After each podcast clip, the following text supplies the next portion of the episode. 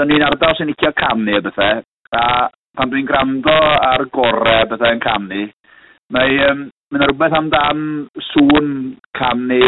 mae yna ma gorau yn y gogledd sydd yn swnio'n feddal, a dwi'n meddwl mae yna rhywbeth, mae yna sŵn amdan acen y canolbarth hefyd sydd yn rhaid hawl ar y glis. Dwi'n gwybod bod yr e sydd yn bethau'n gallu swnio'n galed, ond y bobl sydd yn wared yr e sydd yn cael ei difon o'r model, maen nhw'n mynd maen nhw'n dweud pethau fel ceth fech yn mech a fydda ti'n gwybod, ond pan o'n i'n dweud yr e,